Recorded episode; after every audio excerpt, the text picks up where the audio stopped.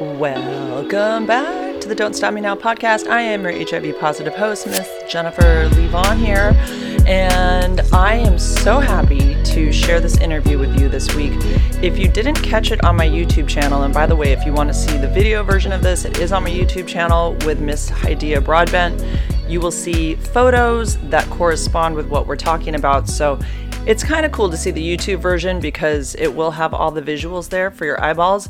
But if you're busy and you're driving or cleaning or whatever you may be doing in your daily life and you prefer to listen to a podcast, then here it is for you.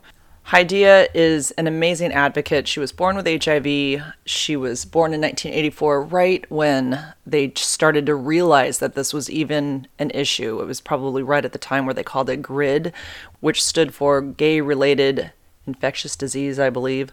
Um, so she was born at that time, and it's really a miracle that she's here. She has literally dedicated her life to HIV advocacy, and we've been friends on Instagram for a few years now, and it's just really nice to be able to talk to her and ask her all the questions I had with regards to you know her life and her advocacy and how she's doing today. So so if you haven't caught her on YouTube yet on my YouTube channel, please give today a listen. I bring you Miss Hydeia Broadbent. Good morning. Good morning. How are you? I'm good. Jesus, you look gorgeous. Thank you for having me. Oh, thanks for doing this. Damn, you don't even have a filter. You look so nice. I'm gonna hide. I'm gonna. I'm gonna sit back further. How are you doing this morning? I'm good. Yeah. Okay. Where are you right now? Are you in Los Angeles now? I'm in Las Vegas. You're still in Vegas. Okay. I thought you moved yes. to Los Angeles for some reason. I was supposed to move when we did the podcast, but everything's delayed. So oh. I'm stuck in oh. Vegas right now. Okay. I want to get to that. Obviously, I want to know all about the podcast for sure.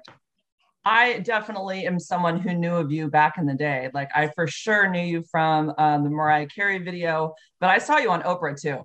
Like I definitely that I was an Oprah watcher. I never missed an episode of Oprah. So um, I do I did know of you like when I came into this whole world of HIV and I saw you. I was like, I remember her. Oh my god. So of course I want to know how all of that happened, anyways, because I really don't know the story how you got involved and all of that, but to start off, you were born with HIV. So that was that's right. the beginning of all of this. You were born with it. So your mother had it, obviously, right? Yes, correct. Born with it. How old are you, by the way? I'm 37. So you were born in uh, what year were you born? 84. 84. Okay. Oh, so you were born at the very beginning of when people were finding out about HIV. So right. it's kind of amazing that you're here because there was no treatment you know. So so you're born and do they even know that you have hiv right away? No when i was um so i was born hiv positive. My birth mother um she did iv drug using at the time and she was a prostitute. And they took me away. There's controversy if she left me or took me away but i heard that i was taken away. And my adopt my birth mother said i was um taken away but I don't know what okay. the correct story is. But basically, um, they took me away. I was born HIV positive, but they didn't know at the time. Mm-hmm. So they placed me in a foster parents, um, my foster parents' house, and they ended up adopting me. And then when I was at three years old, they called my adoptive parents up and asked them to get me tested, and they did, and I was infected. And so they had to test the whole family and when the test came back that I was the only one infected, my mom was like, Well, the doctors don't know what they're talking about. We're not changing anything. Cause I used to bathe in the water with my um my niece. And of course, you're three years old. What do you do in the bathtub? You pee. Sure. So there's times where I would pee in the tub and they didn't know. And everyone was HIV negative, and my mom was like, "Okay, I have to do more research. I have to go to more conferences. I have to see what's going on." So that's what we did. Because they didn't know back then that it couldn't be transferred that way, so they they assumed that you didn't have it. So they didn't believe it because they thought, well, if you're in the bathtub peeing in there, everyone else would have had it too. But right. And I used to like give slobbery kisses, like, you know, when kids give, I'm like three years old, so I'm giving a kiss. So my drool be all down people's face. And they didn't know they treated me like a normal baby. So totally. And were you, did you have um so they wanted to have you tested? Was that because that you were sick? no. Um, so um January 1st, a baby was born on New Year's Day, and the mom came back. HIV, the mom, they tested the mom and the baby because they knew she had been in there having babies and whatnot. They knew she was an IV drug user, so they tested her, and the test came back positive. And they tested the baby. The baby came back positive, and that's when the state of Nevada called my adoptive parents up and said, "Hey, we need you to get tested." So she tried to go to conferences and find out more. And then did she finally obviously had to believe that it was true? Yeah, she knew that the virus was true. She never doubted um, because at that time we didn't have HIV. It was only AIDS at that time. And so when she found out that I was positive, she went to a conference and she found out about NIH, the National Institute of Health. Mm-hmm. And so that's um that's where um what's his name? Anthony Farabi. Is that his name? He was my doctor at one point in time. And so like it's cool that I see him watching the news talking about um COVID, but he treated a lot of the HIV epidemics at the NIH. What Fauci or somebody else? Yeah, Fauci. He was your doctor? Yes, he was. Do you remember? Um, I remember seeing him. He was like, he's kind of shy to be around, but I think I would just go around and mess with him and say hi. And but he was another doctor with Dr. Pizzo. So they would all um whenever I got a bad um disease or infection because I had all these um diseases and infections and So you- they you didn't know about it until Did you have yeah, so? I Okay. had opportunist infections back then and all that. So they would go in, um, they the doctors would come down to look at me and be like, We don't understand how she's walking around with three T cells. And so they would be like, they would just come in the room and just diagnose me and I'd be hooked up to IVs and stuff. So Do you It was a remember being time. feeling really sick at that time? No, I um I know I feel better than what I used to feel better because you know um I suffer from fatigue a lot. Um so I I suffer from depression a lot, but I remember just once the medicine started working, we took all the medicine. I remember I don't want to take these pills anymore. I don't want to do this um take this pill anymore and um that's why i stopped going to nih because i was just tired of their protocol Okay. And when you, so you were about how old at that time when you were going there and you had three T cells? How old were you then? oh four Oh my God. And you were able to take a damn pill when you were four?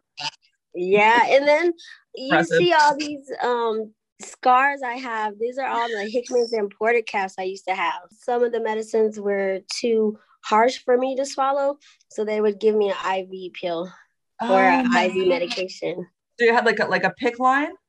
Yeah, I had a PICC line, a Port-a-Cath, a Oh hickman, whatever you want to call it. Oh my gosh. Okay. So what were your opportunistic infections? Which ones did you have? Um, I know I had a brain. Now, don't give me. I don't know the names of words, but I know I had a brain infection.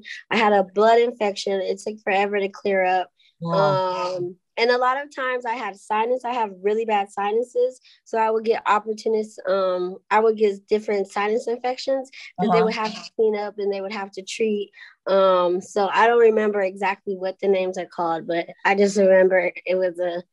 Um, I just had opportunist infection. Did your mom learn through going to NIH that um, they didn't need to worry about being around you, that you weren't going to give it to anybody? Did she learn that? I think she learned that the first couple years. Um, they didn't like. I don't remember them using gloves when they changed my pad. Well, when they changed my pads, of course, my Hickman.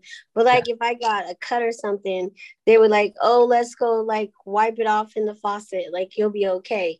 So Uh-huh. they didn't. They weren't over. They didn't overextend themselves to like make sure I was safe and they weren't that everything was okay. Right. I'm assuming that they did not think that you would survive. No, right? That's why I because okay, so I was diagnosed at three years old. The doctor said I wouldn't live past five. And I think that's why my birthdays are so extravagant. We always do big things because every year it was a blessing to see another year. And it was a birthday they said that I, that I couldn't have. Wow. So, oh my God. Hydeia, did you know that that was actually the case? Or were you aware of that? That it was I think in some instances growing up, um, because you friends pass away or whatnot, and they were presumed that I was gonna die. It wasn't presumed that I was gonna live. So every year is like, oh, she made it another year. My schooling wasn't on tact. I didn't receive proper schooling um because they were trying to keep me alive. And then when I graduated high school, I was like, okay, like what do I do? I couldn't join the military. Um, so it was crazy. Oh my God. Okay. So this just went on for all through high school, just every single year, because by the time you were in high school, that had to be like what, 2000 around there? I graduated in 2004. So I graduated a little late, but that's okay. okay. Yeah, yeah. And so you were um I'm assuming at that point you were taking something every single day. Like there had to be there was some kind of treatment that was sort of working. But at, at that time, um because we knew that was u equals u before there was actually u equals u yes, so i was gonna ask you when you knew. When did you know? Oh um, my god. Okay tell me. well okay let me just finish. I think that life was they didn't expect me to live so every day was like and i'm a gemini anyway so every day was like a party so i always have boyfriends or whatnot um I um I was sexually active. I turned sexually active at 15 because there was so much pressure like you can't have sex, you shouldn't do this, you shouldn't do that. And I was like, but there's a life outside of HIV AIDS. Like how do I live my life? And so it was very obvious to me just being in that situation and having relationships and all my boyfriends would be HIV negative that U equals U was around before we had all the data. So mm-hmm. I'm just happy that we have U equals U. Um, I'm excited about it. And I don't know. I just, I figured when I was like 20 about U equals U. Did the guys like know? You're on your medicine. And I think they, all my boyfriends are fine so they like knew you were HIV positive. Did you? And you were like, how did you know? Like, I would assume because I know like Brenda Emily, who was also born with it. I think she's about 25 now. She said that she always was fearful of her body. She was scared of giving this to somebody. So she didn't have that information for some reason. And so she would keep people away from her because she was so afraid that she would transmit it sexually. But you? Oh, no, you I want all the boys. I want all the boys. Bring me the uh, boys. I think think that just being precautious, like um, I don't know if there's too much information, but I don't personally like to be eaten out. That's just not my thing. So I think that gave a little bit of precaution. I know you can't get it from eating out. I know you can't. But that gave a little precaution for the boys because they was like, okay, we don't have to perform that. And, you know, I just I did everything I can do. I don't know. Wait, oh, so like going down on you? They were like they knew that that was fine. Yeah. Okay. No, I didn't like to. I didn't like for them to go down on me. Got it. So I okay. Like to be being out. So oh, I got it. Okay. would give them a, a, extra precaution. Like, okay, we don't have to do that. But you know, nowadays you can be eating out. It's not a problem. Totally. Well, no, I just don't try it. There's no female to female transmission. So like what do I they know. do? What do women do? I mean, obviously, but yeah. But yeah, that's not everybody's cup of tea. Not every girl likes that. So I mean, yeah, it all depends. It has to. It's the partner and the trust and all that. I'm not all that crazy about that either. Um, but yeah, it's not too much information because people obviously have questions for sure. So none of the guys use condoms then. Um, yeah, I well, I'm 37 with no kids. So I did use condoms because I just didn't, I just financially, I wasn't where I wanted to be. Uh-huh. And I think that I never had a guy um I mean, there are guys now that ask me to be my baby daddy, but I'm just like, no, it's okay. Cause I'm just financially not where I wanted to be. And that's been my whole life. Um, I've been pregnant twice. Um, Oh, okay. my um my boyfriend well my ex-boyfriend he just passed away. He um he was hit by a car. He was hit by a drunk driver. But we were together for like 10 years and i thought we were gonna get married. Um we didn't. So like i had miscarriage and stuff but like i've been pregnant before. But like now it's like in my mind like i'm not ready to be pregnant so i just don't i just i always use condoms Okay, gotcha, gotcha. So they weren't going to get it obviously through condoms. God damn, I didn't know that that happened to you. When when did that happen to him? Um, like this month, like no, like last month. I think we buried him in December. Oh my God, I'm so sorry. Dang, I didn't know that. So you guys had been together for 10 years? Yeah, it was like we. He's been in my life for fifteen, but we were together for like ten years, and then two years before we broke up, we were we had broken up two years, and then he had passed away. Oh my God. Oh my God. And so obviously he doesn't he doesn't have I he didn't have HIV, obviously. No, he didn't have HIV, and he would go with me to all my conferences. He would speak about um staying safe because he's like he's like he's like um a gangbanger, like not a gangbanger, but he's like a hood nigga, and so he would be like he worked on cars. He he like had a auto body shop, and when guys would rag on him, he was like, "At least I know what my girl has. What does your girl have?" And she's messing with this many dudes or this many dudes. Um, so he was he did an interview with me. He just so he taught me how to have a relationship and how to be open. And I just don't think I found anyone willing to like stick by me in that instance.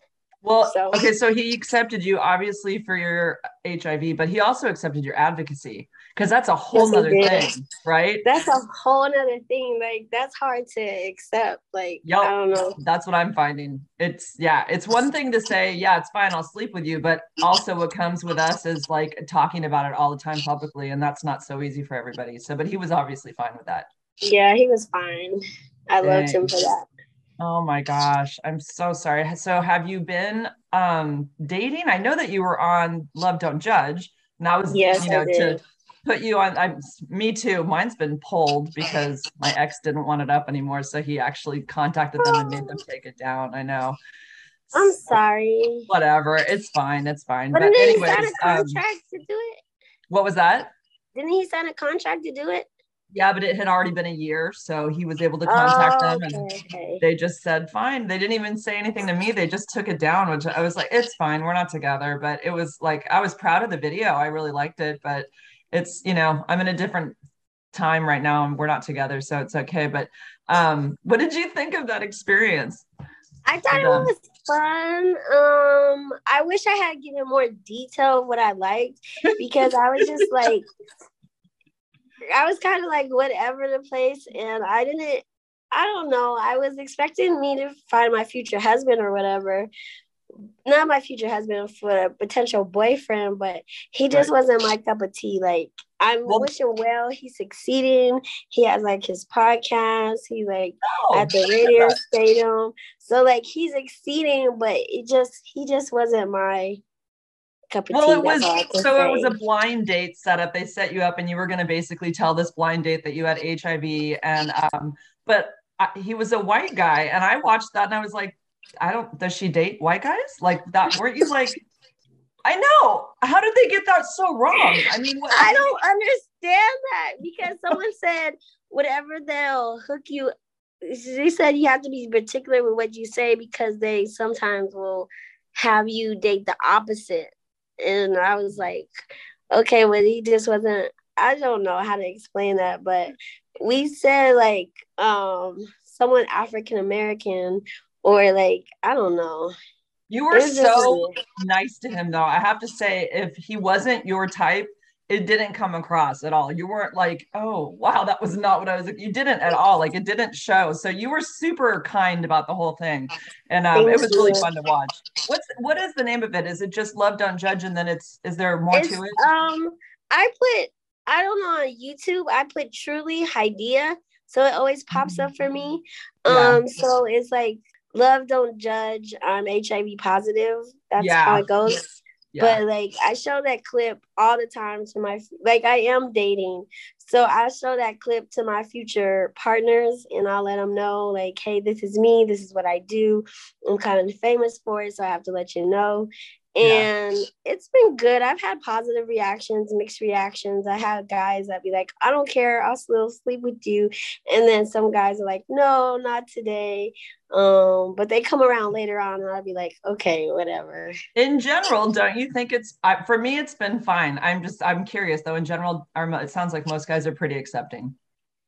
Think most guys are accepting. I wish that we would have the conversation more in the African American community Mhm. because what I'm noticing, a lot of people are like, "Can I get it from kissing? Can I get it from this?" And I'm just like, um, there's millennials seem to be lacking in it. Like I'm 37, but um when I talk about my status, it seems like they're lacking the information that they need. And I just don't know how to get it out there more. I know we have um commercials that go on um, because I have Pluto.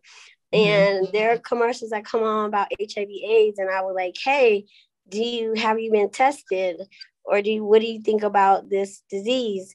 And so that was helpful. So I just don't understand how we get it to millennials to have them be more conversed about the disease because the basics. They're missing Yeah. the basics. Yeah. It's like they don't learn it in school. They don't cover it. Like my son's a freshman right now in health, and I keep waiting for the day when they're going to talk about HIV. I want to see how much they say and what his health teacher actually presents to them because that is the only thing. Obviously, he knows about it because of me, but that's the if if I didn't have it, I want you know I'm curious to know how much you would just learn in school, which I don't think is much at all. So what do we rely on? We rely on the internet now and you know large networks, which they do show commercials now, and they do say they don't say U equals U, but they do say that you can you effectively won't transmit the virus. So they do say that when you're on treatment. I'm noticing more and more commercials for um, ARVs. They will say that, but they don't say U equals U. I don't know if that's like a trademark and they can't, or what the deal is. I have no idea. I need to ask the campaign because you know I'm a part of it. Like, what is why? I don't know if it's like because there's some doctors that will say, um, that's nice in theory, talking about U equals U. So is it like the drug companies have something against it, or is it like, like you said, the trademark? I have no idea what's going on. It's weird. Like like the doctors have some doubt. Yeah, That's- some doctors have doubt. I don't I know, know. but I, I know, just that's- trust the scientists, and that's all I can do. Um, Yeah. even though sometimes I get it wrong because I didn't die at five. Right. Um, so Yeah, I I trust the science too. I I went to AIDS 2018 in Amsterdam. Were you? I we haven't met at a conference, but were you there? and I just missed you. No. Have you no, I haven't been going to the conferences because, um, for one, I don't want to do the paperwork. Um, two, I'm not part with an organization, so they don't bring me out. And like when I worked with AHF, sometimes they would go to different conferences that they would bring me out. But I'm so ever since Corona hit and well, well, COVID hit, I've been so isolated into Mhm. myself. I was already um, uh, what's it called? Uh, I didn't go around a lot of people, so I was antisocial. But it's like, but it's a form. Like I um, I stay inside, but I have like an exterior personality. But I don't know what's gonna happen this next year. So yeah, they well they haven't even been happening. They've been online. So I haven't been to one since 2018. That was the last one. That was um in Florida, I think. So yeah, and then the one that was supposed to happen in San Francisco, but then it changed to New, I think somewhere in Mexico. Anyways, then that didn't happen because of COVID. So yeah, they were. That's right. They were going to do it in San Francisco, AIDS 2020, I think, but then they canceled it because people couldn't get in because Trump was president and there was like issues with people coming in. So Oh, yeah, that yeah. whole thing fell apart. So there really hasn't been anything. But okay, so wait, going back to like when you were a kid, how did you? What happened first, Mariah Carey video or Oprah? Which one was first? Oprah did. Oprah. Was it Oprah? I can't remember the time frames. I don't know because I I. Oh no. Okay, it have to be after the 1990 Essence Award because that's when I won my award and I met her, and then she included me in her video. So Oprah was 1996. That was the then, Essence Award. Is that what you said? Yeah. And what was the award for? What was the name um, of the award? Just advocating, just um, letting people know, helping reach uh, generations because at that time I was like one of the only African American kids really speaking out on a high like I was it was like Ryan White and then me. Um so they were just giving my my flowers while I was alive and just How saying thank you. Um 1999 help me I can't do the math right now.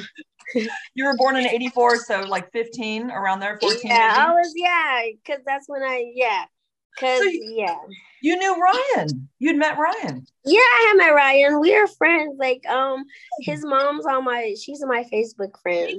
So. I yeah, I'm friends with her yeah. on Facebook too. The trip, dude, that trips me out. Well, it trips me out that I'm in contact with you too, because like I knew you, like I saw you on Oprah, and I I remember, I totally remember Ryan White. I kept like um from my teenage years, I kept like five People magazines, and one was like when U2, the group U2, was on the cover for Joshua Tree, when the shuttle explosion happened, um, when baby Jessica found fell down the well, Ryan White. Those were like these. I kept like five magazines. I've had them in like a bin forever. Never in a million years did I think that I'd end up with HIV. And I followed that kid because I was so blown away by what he'd done. And so it's uh, crazy to know that you knew him. Damn. Yes. Oh, you must have been devastated when he passed away. My God. I was sad. I was sad when he passed away. I was sad when um Elizabeth Glaser passed away. Mm-hmm. Um yeah. those those deaths, they were I was close to those individuals. And like yeah. Elizabeth Glaser, I knew that like during my speaking and whatnot, uh, I knew that she would always be a source of Kim like I can always help her and like, hey, I have these questions about this conference. Should I do it? Or she helped me get on Magic Johnson when I did Magic Johnson on Nickelodeon. So oh. like she was like somewhat of a guardian angel. That's amazing. Yeah. So for people who don't know, she got it through a blood transfusion, correct? Correct. Uh, yeah, and she um, passed it to her daughter unknowingly through birth, and then her daughter also passed away at like what, maybe eight or nine. Yeah, she was young. Like yeah. I want to say eight. Okay. And then Jake, her son, was also born HIV positive, again, unknowingly, but he's alive and well today, right? Yes, he is. Yeah, and super, super handsome. I mean, I think he's really hot, but um, yeah, cute boy. And um, their dad is actually a famous actor. I can't think of his name offhand, but he was um he was on Star Starsky and Hutch, which is a show I knew. Um, it's like Paul something, Paul Michael Glaser. Yeah, yeah, yeah. And interestingly enough, of course, he's not HIV positive. So people, yeah. I've it's funny because people say to me, because I, you know, female transmission is really low risk. It's it's just it is because of our anatomy. And people, I know people have written in my comments on my videos. Well, he probably has that special um, gene from European men with like two percent. No. Wow, he just you know, it wasn't high risk because of our anatomy and how men are built. They're you know, penis is all skin. That's protective. So anyway. Because someone when someone was talking to me, they're like, we are the receivers, men are the givers. So yeah. that's kind of how it is with our anatomy because we're just having like regular sex. Right. Um, we will absorb all your fluids, and that's why our STD rates and STI rates are so high, is because we receive all the fluids that you give us. So yeah, like I've always said, I said we have two holes, men have one. And that's, you know, it's typically the receiver that is at high risk. I mean, it just and it all makes sense when you think about it. But it's amazing how many hetero men are have HIV anxiety. And I just don't even get it because you just look at the statistics and you can see how low risk it is for them. But you know, I, don't know. It's hard. It's hard out here for a single girl. Trust me, I know. yeah, totally get that. Okay, so you do you get the Essence Award, so your face is getting out there. So that I guess being involved with Fauci must have kind of sort of brought you into these places and speaking, and you're all of a sudden becoming an advocate, right?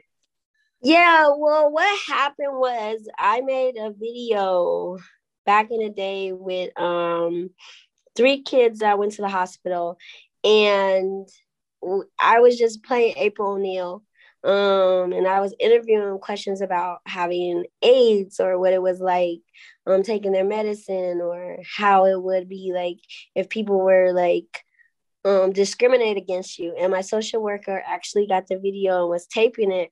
And somehow the conference, somehow it went from um, caseworkers to doctors and it went to production companies. So that's why I think I got doing um, all the talk shows that I was on and just having that um, instrumental or that that video about how to teach kids who are HIV positive how to live a normal life or what they can conceived at a normal life at that time you must have felt this amazing um i don't know i just think like you must have known like what you were providing to the public by being public about it.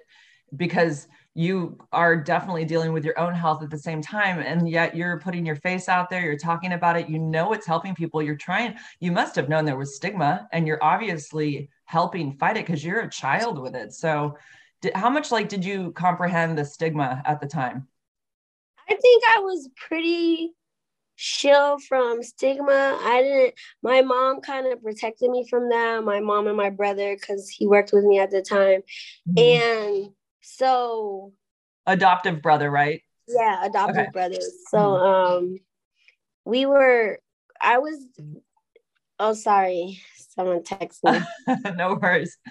Um, I'm just, um, um, I was just caught off guard and I think I no, I wasn't caught off guard. They protected me from this shield. Like if anyone, because I would pick my IV at the time, I would change my med on the plane, and if someone got up and left, we didn't know why they left because you know I would be like, yeah, I'm HIV positive. positive, and I'd be messing with my pump, and they would leave, and my mom said, oh, we have extra room, like we can lay out now. She never hinted that there was ever a problem with me, and she was kind of very combative she's not combative, but she was apprehensive of her child. She would like protect at all costs. And so I'm grateful for my mom. To she's still that. here. Your mom's still yeah, here and alive. Uh, where does she live? Yes, she lives like 15 minutes away from me. Oh, nice. Okay. And is there a dad too? Yeah, I have a dad. He um he lives like 20 minutes away from me. So they're still a part of my life. And you know, I call my dad every now and then when I need some money. Nice. Like, hey, dad.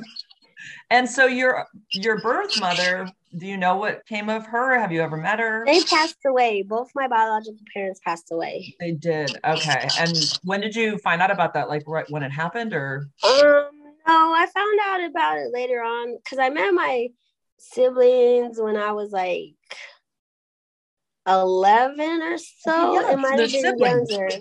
Yeah. So I grew up with them. So I've known like my older sister, she lives with me today. She's my biological sister. Oh. And so I'm very close with all of them. Are they okay? Are any of them not HIV positive?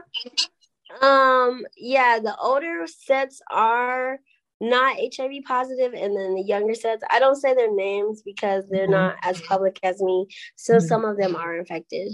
Okay, yeah, like I what I learned from Brenda Emily, if you know Brenda, um, she told so she has a twin brother and they were both born vaginally. She got it, but he didn't. Um, and she ended up getting um, cerebral palsy because of getting HIV as a newborn infant. Um, so anyways, what she told me is that it really happens through the birthing process. It's not, it, it's not when you're in utero, so to speak. I know it can happen that way. I know a woman whose baby got it in utero because the placenta, there was a breakage. And so there was blood in the womb, but for the most part, it happens through the birth, birth like the birth canal, right? Is right. that what you're told? Okay. So some babies get lucky if the mom has HIV, but today, obviously, we know we get tested um, when we're pregnant. I got tested with all three of my kids, but still, some women contract HIV when they're pregnant and don't even know it. And they find out further into their pregnancy, or they don't know and they could transmit it. So it's still possible to transmit through pregnancy. But in general, people should know that when you're on treatment, it doesn't happen. You won't transmit it. So that's why um, when I do my speeches, I always say, if you're thinking about getting pregnant or in the process of getting pregnant, make sure you take an HIV test because the HIV test is not something that you're guaranteed. It's mm-hmm. um doctors are very rigid about that. Uh, rather, if you're like Um, some doctors give all babies, um, from what I've heard, um, give all pregnant women a HIV test. Right. But from what I was hearing, some women don't get HIV tests. Really? Yeah. I had them with all three, and I don't even recall if there was a question like if they told me they were going to do it or if it was just it was just done i just know that it was done with all three of mine but okay. i can't remember if they'd asked me or not i think it was just like protocol like you're pregnant you have an hiv test. But again some women contract hiv unless, unless they change the um unless they change the features on it i don't know. Yeah i'd have to ask somebody who's uh, had a baby if they were asked or if it was just done because i think they have to ask. I think they do. But um, okay, so you do you would like children someday. Would like children. Hopefully by the time I'm 40. If not by 40, it's over. It's a wrap. Is that how you feel? Yes, yeah. that's how I feel. One moment, please. Yeah, no problem. I've been crying so much. I been used to crying. You got me crying it's like it still hits you like it's that fresh that you still have those emotions from feeling like you could have died and celebrating each birthday like you have obviously lived with this your whole life it's really nice to see that there's still all of that there. It's not like this hard exterior like yeah i'm fine whatever. No this is like this has affected you your whole damn life you know? Okay so i wanted to ask you well what was it like meeting oprah? And by the way i met oprah. I was in her audience um a long time ago. It was you know when oprah got real real tiny like yeah, got, I remember that. I met her then. My girlfriend was getting married in Chicago, and she surprised me with tickets to Oprah. And you know, I'm real tall. My friend is like six feet tall. My it's a girl, and uh, at the very end, we all got to get to a line in the um, studio and walk up and meet her. And so I got to shake her hand, and I just remember saying, "Oh my God, you're so tiny!" It was really she was she, and she's not that tall either. Um, but she was so gracious and super nice, and I just it was just a you know a really quick moment. But I get to say that I did meet Oprah for a split second. So. I'm happy you did. How okay? So how was it being? Do you remember being on the show? Um, I remember being on the show, maybe clips from it, but I remember we did the Angelique story. It was Angelique's story. Um, so we were talking about Camp Heartland. So we were talking about the um, camp that allows kids that are HIV positive come, their siblings or whatnot. Um, and so it was me, Angelique, and somebody else. I don't remember the third person. And the whole, I don't know, I guess I had been on the show so long or doing my activism work. I guess Oprah was really familiar with her. So we went on the audience. She asked me my questions. Of course, people cried. And yeah. then she took me backstage. Um, she she gave me an all-American doll. I remember oh. that. So, Did it match your skin color? Did they have those then? I don't remember. I think it was darker than me. Oh, okay, but they but did have. Physical. Yeah. That's nice. That's nice. So you did remember, and you were probably like, I feel like you were around and nine. She tried to give me, yeah, I was around nine, I think. Uh-huh. She gave me, she tried to give me a $2 bill. and I was like, oh, I have some of those. It's okay. I don't need any of that because I was young. My mom wasn't in the room with me. So I was like, I don't need that. I I have my own two dollar bills. You're like, I'll just take so the. Doll. I was. I'll just take the doll. You're right. And okay, so then, uh, what was Mariah Carey like? I've never asked you that. I'm so curious to know how she was. Or did you get to meet her? Were you guys in like the room at the same time? Yeah, I met her. She um, she did her she I met her at an award show because we were right on awards and I just walked up to her and I was like, I'm Hydeia. Do you remember me? And she was like, Yeah, because we didn't meet her. I didn't meet her at the Essence Awards because she had to go. And they wouldn't let us leave our um te- they wouldn't let us leave our seats. And so in Vegas, I asked her manager, I like um I Google all the names of the different celebrities so I find out their managers. So I was like, hey, um, my name is Hydeia Broadbent. I never um, met Mariah. I would like to meet her, see her residency. So she gave me like three tickets, and me and my sister and my mom went, and it was cool. Oh my she was God. nice. She was nice. So, and the, so you guys were, I can't remember the video. What was the name of the song? That you, You were can't take that away from me. okay and were you guys in the video at the same time or was it footage that you they filmed of you at a different It was her, and she was like laying on a bed, but she was looking at all these because she had like Lance Armstrong there and a couple kids. Um, basically, if you overcame something, she kind of had you in the video.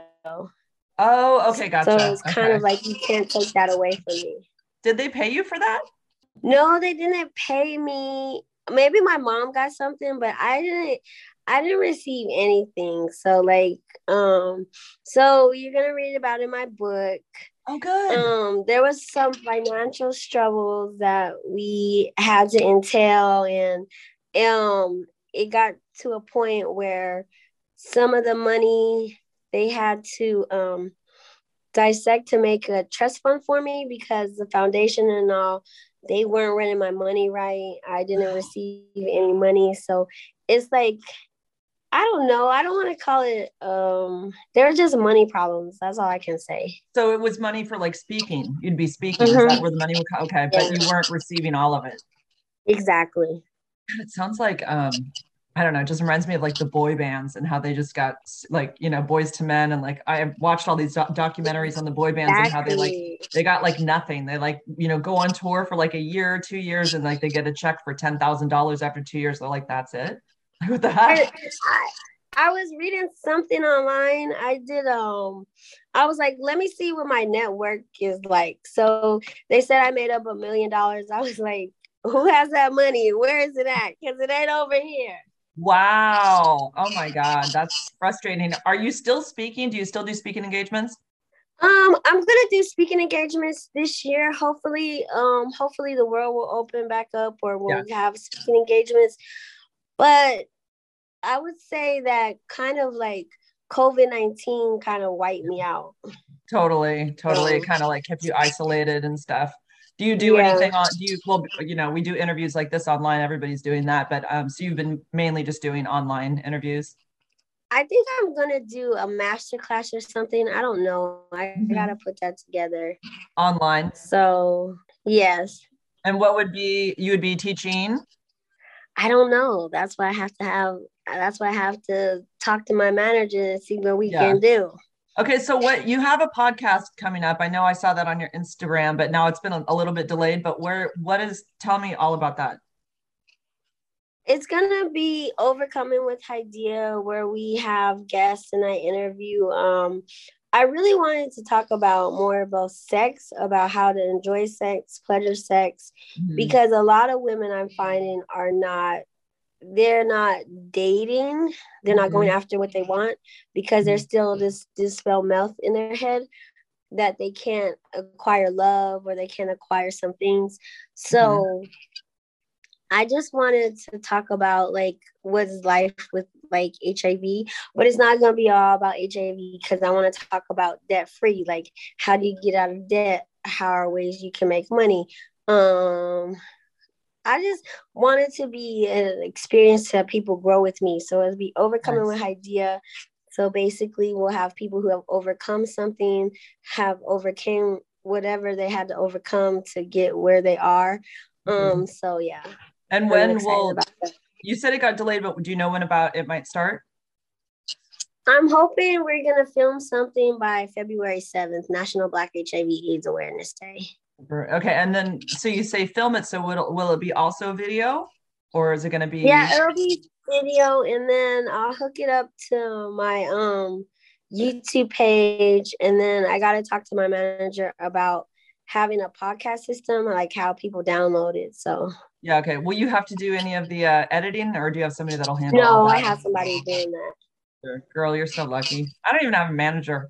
This is hard stuff. It's a lot of stuff. So, God, that's awesome if you don't have to deal with any of that part of it. So, kudos to you. Well, I'm I'll be watching for it for sure, and I'll definitely um obviously put it as one of my favorites once it comes up because I want to I want to hear. I love I definitely like hearing about uh, sex talk. That's fun.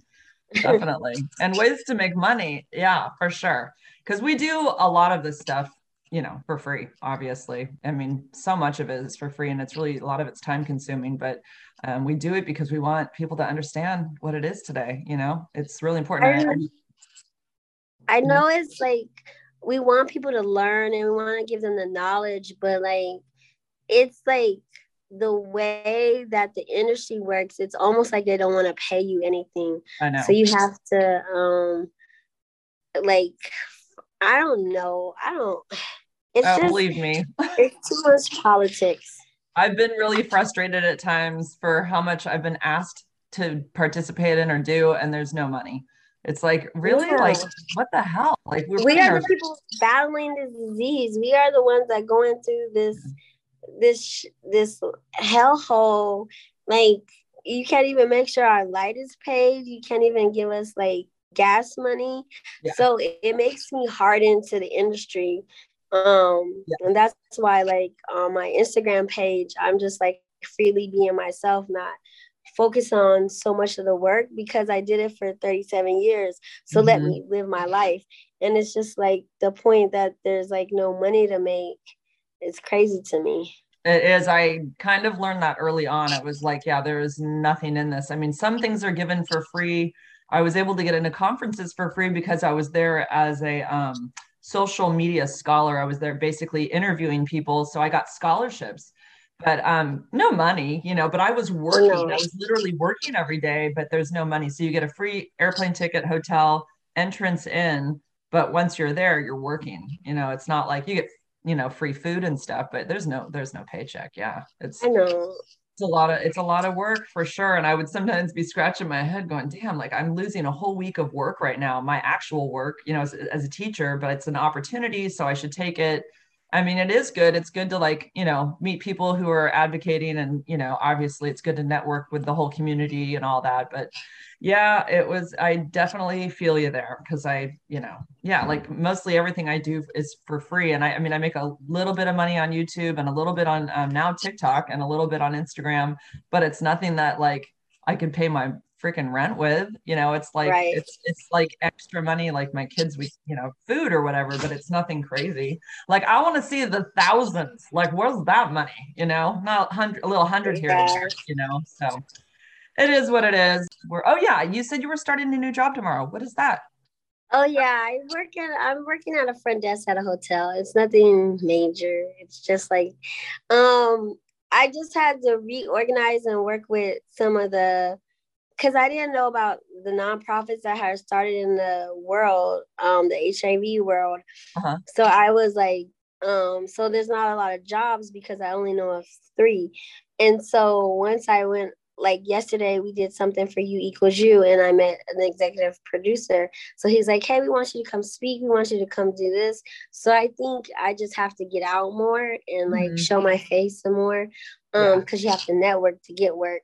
totally But, but basically, my job is just front desk. it's just some extra cash for the time being yeah Yeah. nothing too serious oh i know what i wanted to ask you do you feel that there is um, a difference well you wouldn't know because you didn't get it from sex but do you feel like there's sort of a difference between those who are born with it and those who get it through sex as oh far as yeah, I get Okay. that all the time. um, most men like, okay, you got you got it through your mom. You didn't get it through having sex. I'm like, no. Well, there is a a myth about being converted through being through um, getting through your mom or getting through sex.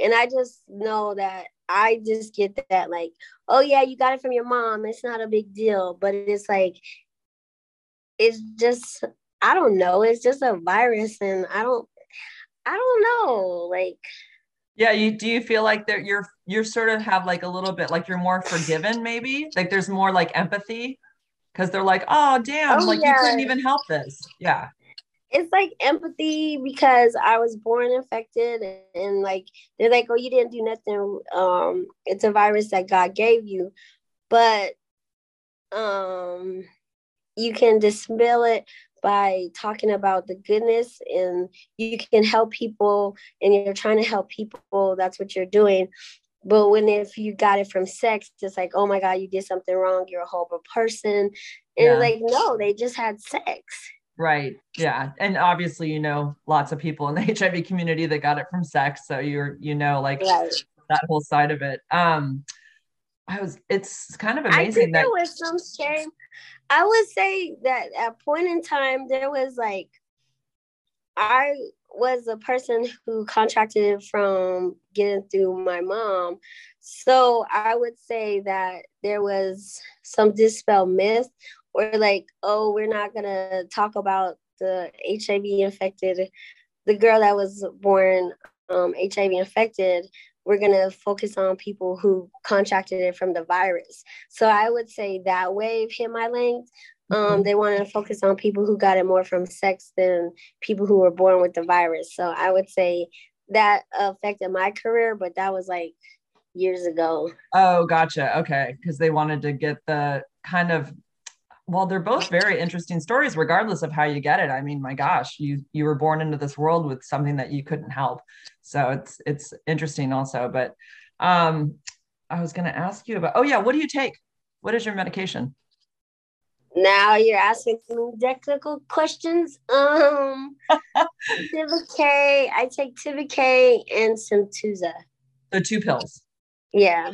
And then it, so it's just two drugs basically. You don't do the 3 mm-hmm. drug regimen. So and you're you've been undetectable. I'm assuming. Yes. For a long time. Do you ever miss a day? Good. I've been doing good. Of course. Um. Yeah, I miss a day. You um, are you? On it. I, am on a two. I'm on a two dose regimen. Also, I just got my results this morning. I'm still undetectable, so they're obviously the two does the two drugs works just as well as the three. Um, are you considering Cabenuva, the injection? Um, once a month. It's once a freaking month, yeah. See, see, I say it's bad for me because my mind. I'll probably miss that month. Yeah. So I don't know if I'm gonna take that pill. It's yeah, it's a it's kind of a the yeah, it's a pain in the butt. Uh, I don't know. Of course, obviously, it's just shot in the ass. But yeah, because you do have to go to the clinic and have it done by an MA or the doctor or whatever. So it's like time out of your schedule. Go, yeah, I don't want to deal with that. I know in the UK they're doing it every other month because the medication actually is good like it holds up through uh, two months. I talked to my doctor about this the other day, and she said so it's for them, it's more cost effective because they're not doing it every month. So she goes, they oh. are, I guess maybe more people are in care there, so they feel like they can because you really you have to you have to be you have to go. If you don't, then you're going to be possibly detectable again. So I know that the rates of being undetectable in the UK are quite high, meaning most people are who have HIV are in care and they're doing it as they should. They're taking their their treatment. So maybe that's why they're finding that it's kind of like safer in the UK to go every two months, but in the US, maybe we're just not as adherent, and so they want it to be. Of every- course, we're not. Yeah, and the UK campaign. I mean, I found out, you know, the four hundred thousand um, that are not you know, so in the US, 1.2 million are infected with HIV, and 400,000 of those, um, you know, some obviously don't know they have it, but 400,000 of those uh, are not are not undetectable for so many reasons you know so many um, tons of reasons stigma mainly but yeah so that's like a new thing we're talking about it's j to 400k that's what it is it's meaning journey to 400k meaning we yeah, need to, like, that. that yeah yeah it's, it's kind of a new thing they're talking about and they said you know they're they want to focus on those people because we want to get everybody in care and on treatment and get everybody who's HIV positive to un- undetectable level because that's the best for our health. We won't spread it. Um, yeah, so there's it's good to focus on. Do you think we'll ever have that in the U.S.? I don't know if our levels will will, will ever like match what's happening in the UK because they're like a, they're like in a 90% somewhere where they're like 90% of the people that are um, HIV positive are actually undetectable and we're not there. I mean, I don't know. It's it's just so it's coming from so many different angles. It's hard to round it all up, like to round everybody up. I mean, there's just people are people. People are having sex all the time. It continues to get spread all the time. I think it's just a really hard thing to harness, but you know, bringing awareness to it obviously is uh, the first step. So I'm glad that that's happening. Um, yeah, I've got. Yeah, I've got a shirt. I'll show you. Hold on. Oh, yay. Is prevention, U equals U, journey to 400,000, meaning they want, you know, to get the, that number to go down because it shouldn't, it shouldn't be there. But, you know, so many reasons that I learned at one of the conferences, this term, the social determinants of health. And I, you know, had never heard that before, but there's so many reasons why people don't take medication. Just as something as simple as like they don't want anyone in their family to know so they wouldn't want the medication even in the house so they won't take it you know or even comes down to just even you know transportation to get to a doctor. There's like so many like things that you wouldn't even think of like it you know that you'd be like well of course wouldn't everybody be taking the medication? You know but they don't. Not everybody does. So it's it's very sad or they don't take it consistently or or they have mental health problems or they're homeless. I mean there's so many reasons why people might not be in care the way you and i are. So yeah i'm glad that they're doing that. I'm glad they're bringing awareness to it. So um, well i will wrap this up is there anything you want to add that i didn't ask you or no, I just want to. I just want to tell people, um, you get equals you, as you were talking about. Um, undetectable means untransmissible. So get tested, know your status. Um, yeah. that's the biggest compel, and have a conversation. Have a conversation with your kids. Have a conversation with mm-hmm. your friends. Have a conversation. You know, so many times we're with our girls and you know she's cheated on and we say oh he's no good he's a dog but you have to follow up with that. Well, are you going to get an HIV test because your life is like in seriously danger? And we don't think about these things. We think about the emotions, but we have to think about the logic about our bodies. So get tested, know your status, and um, that's all I have to say. Awesome. Well, thank you so much, Hydeia. I appreciate you doing this so very much. And you just, again, you're just glowing. Thank you for having me. Oh, you're so welcome. Well, you have a wonderful day. Okay. Okay. Bye, girl. Bye. Bye. If you'd like to be notified for any of my upcoming podcasts, be sure to subscribe. If you'd like to help this girl out, then please rate, review, and share my show. Thanks, guys.